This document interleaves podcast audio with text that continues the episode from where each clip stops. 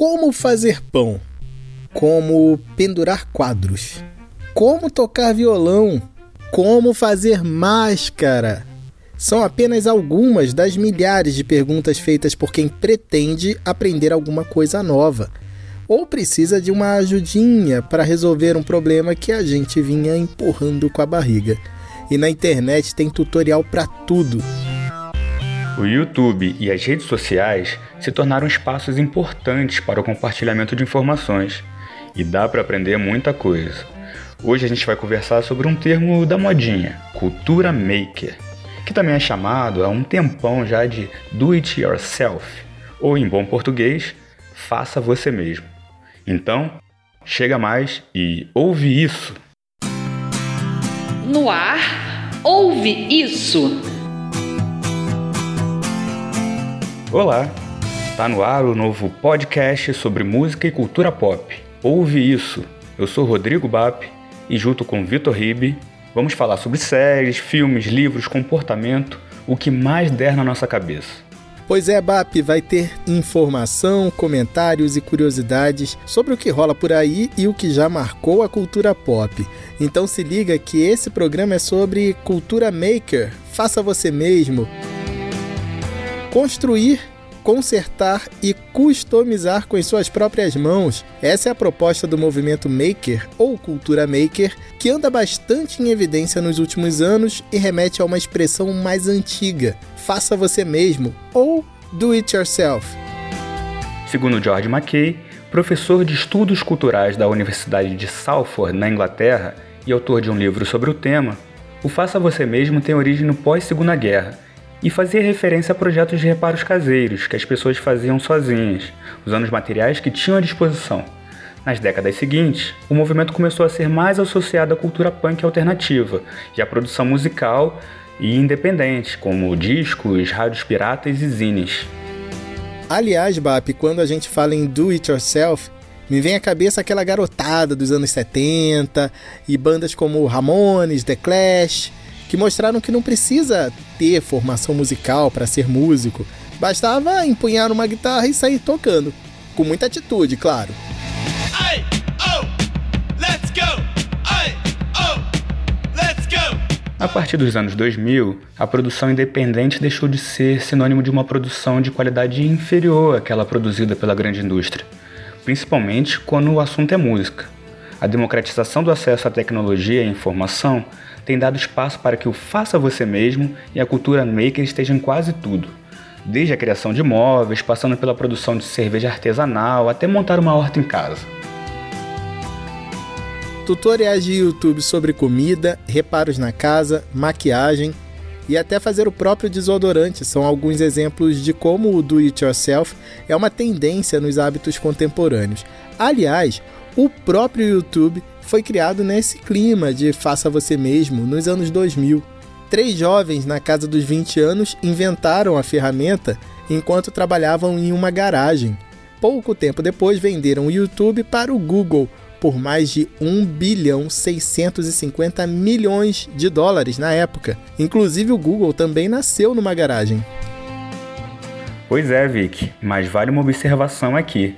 A gente está falando de uma certa tendência na classe média. Para as classes mais pobres, não é uma opção, mas muitas vezes a única alternativa fazer as coisas por conta própria. Mais de 50 milhões de brasileiros estão abaixo da linha da pobreza, segundo o IBGE. Ou seja, tem renda domiciliar por pessoa inferior a 406 reais por mês. É, eu vi essa semana que uma pesquisa chamada TIC Domicílios, feita até o começo do isolamento, mostrou que 26% dos brasileiros nunca acessaram a internet. São 47 milhões de pessoas desconectadas. É mais do que toda a população do nosso maior vizinho, a Argentina. Realmente, para essas pessoas e para outros tantos milhões que têm acesso precário à rede, o faça você mesmo é uma imposição da sobrevivência. Nem sempre dá para pensar em contratar alguém. Esses sim são os verdadeiros makers cultura e comportamento. Pois é, Vicky. Um documentário chamado The True Cost, o custo verdadeiro em português, que até recentemente estava no Netflix, mostra os bastidores da indústria da moda e revela as condições insalubres de trabalhadores que ganham pouquíssimo em países como Bangladesh e Vietnã para fabricar roupas. Outro, Obsolescência Programada, conta como a indústria começou a produzir coisas que durem menos, que durassem menos do que deveriam. Um dos exemplos é das lâmpadas, que na década de 1920 duravam cerca de 2.500 horas. A longevidade delas foi reduzida a menos da metade nas décadas seguintes. A gente vai compartilhar no Twitter o link para assistir esse documentário. Nosso perfil lá é podcast ouve isso, tudo junto. Uma pessoa que ficou conhecida por compartilhar formas de consumo sustentável, seja por comida, fraldas e outros itens, é a Bela Gil, virou até meme, né?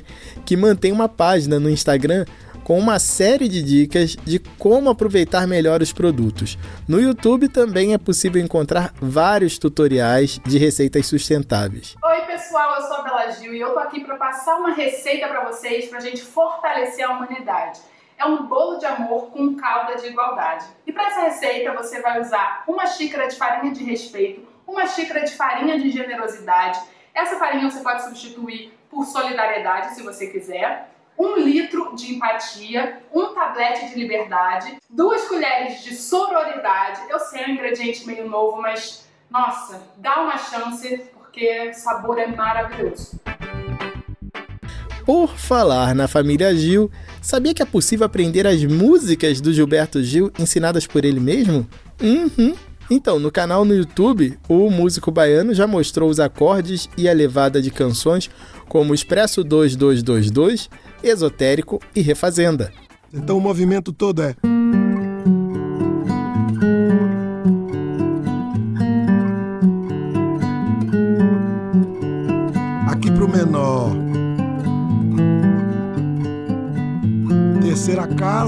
Terceira e quinta casas.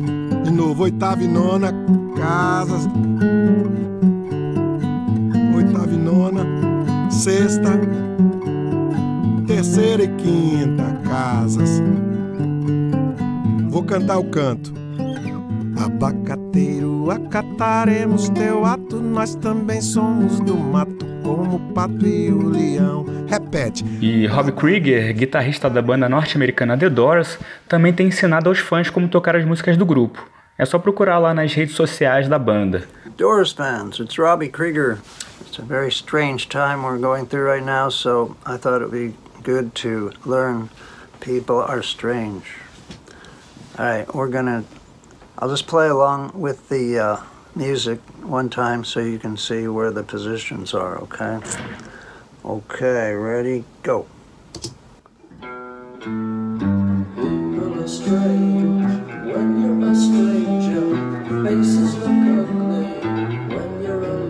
Brian May, guitarrista do Queen, foi outro a publicar um tutorial de como tocar o solo de guitarra de Bohemian Rhapsody, um clássico. There was actually an extra bit of phasing used on this, I think, to make it scream a little more.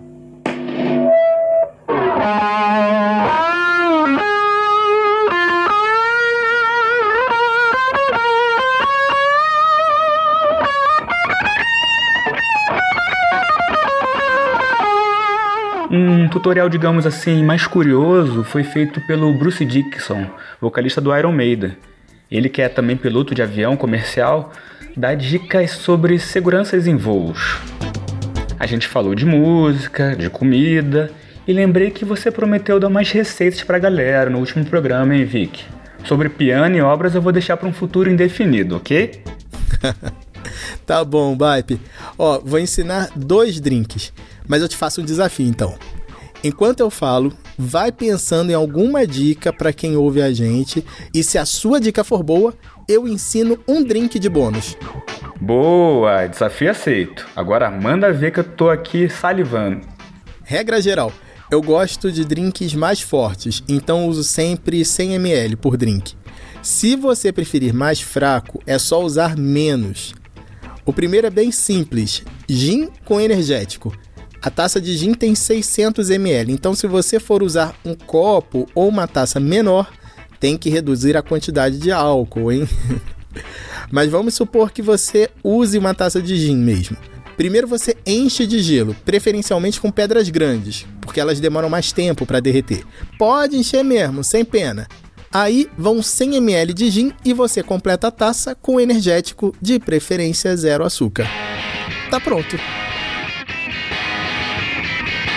Esse negócio de gin me lembra o Dirty Pretty Things. É uma banda britânica formada pelos caras que cansaram do Pete Doherty no Libertines e que tem essa música que a gente está ouvindo, Gin and Milk, Gin e Leite. O Pete, que era amigaço da Amy Winehouse, criou o Baby Shambles.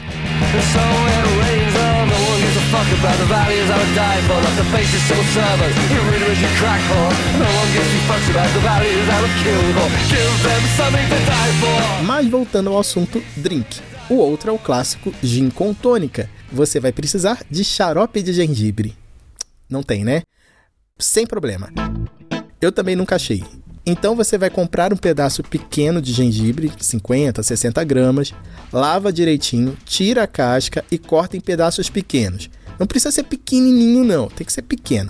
Aí você ferve isso em uns 100 ml de água. Ferveu? Aí você vai levar de volta ao fogo, agora com duas colheres de sopa de açúcar. Aí paciência, fica mexendo devagar até ferver de novo. Aí você deixa esfriar, pode guardar na geladeira num potinho com tampa por até uma semana. O legal é fazer o xarope de gengibre bem antes do drink para estar geladinho quando você for preparar. Mesma coisa, enche a taça de gelo, 100 ml de gin, uma colher de sopa de xarope de gengibre e completa com água tônica. Para finalizar os dois drinks com gin, você pega uma colher com a concha pequena, pode ser aquelas de misturar suco ou uma de sobremesa, e mistura a bebida, mas dá no máximo duas voltas na taça, porque a gente não quer perder o gás da tônica ou do energético. Saúde! E aí, BAP, pensou na dica? Então, vou contar uma coisa que eu aprendi na quarentena: como fazer um podcast. Primeiro, nós pensamos num foco para esse podcast, né, que é a cultura pop, com bastante música que a gente curte. Aí pensamos nos nomes, buscamos por imagens de referência para logo. E aí, para desenhar essa imagem do nosso headphone verde com nome e o conceito do podcast Ouve Isso, Cultura Mais Comportamento, a gente usou um programa de edição de imagens gratuito chamado GIMP ou GIMP, que escreve assim, ó, G-I-M-P. Busca lá se você quiser usá-lo aí para alguma coisa. O áudio a gente grava no celular e edita com software também gratuito, o Audacity. As vinhetas nós também montamos lá. Depois de montar tudo, ajustar o volume, a gente sobe isso, esse material na plataforma usando um Anchor, A-N-C-H-O-R. É um site que hospeda e distribui gratuitamente os episódios em diversas plataformas. Só no Apple Podcasts e no Deezer nós tivemos que publicar manualmente. Tá satisfeito, Vic? Claro demais. Bora pro drink bônus então. Bora! Esse drink eu descobri na base da tentativa e erro. Se você tiver uma coqueteleira, melhor. Mas se não tiver, vale um copo com tampa ou um pote também com tampa, mas que não pode ser muito pequeno. Caipicoco, uma caipirosca de coco. A receita é a seguinte: 100 ml de leite de coco, 100 ml de vodka, duas colheres de sopa de açúcar, não precisa ser muito cheia, e uma colher de leite condensado. Joga tudo na coqueteleira com um punhado de gelo e serve. Fica ainda melhor se você afogar um picolé de coco no copo ou na taça do drink. Óbvio que você vai ser responsável, então vai beber com moderação e não vai nem pensar em dirigir depois de tomar o drink, né? Aliás, continua sendo mais seguro para nós e para as pessoas com quem nos preocupamos que a gente fique em casa o máximo possível. Isso aí, Vic. Só não sei se eu vou ter tanto jeito assim para preparar esses drinks. Vamos combinar assim? Ao longo da semana eu vou postar um tutorial dos drinks no nosso Instagram e no Twitter. Nas duas redes somos arroba podcast ouve isso. Cultura e comportamento. Ouve isso. Bom, a gente começou esse episódio falando sobre perguntas que as pessoas fazem na internet. Mas o pessoal dá uma busca também no Google sobre umas coisas, digamos, curiosas. Uma matéria do Olhar Digital divulgou uma lista de 20 perguntas estranhas que as pessoas fazem de forma recorrente no Google. O levantamento foi feito em 2016, então algumas coisas podem ter mudado de lá para cá.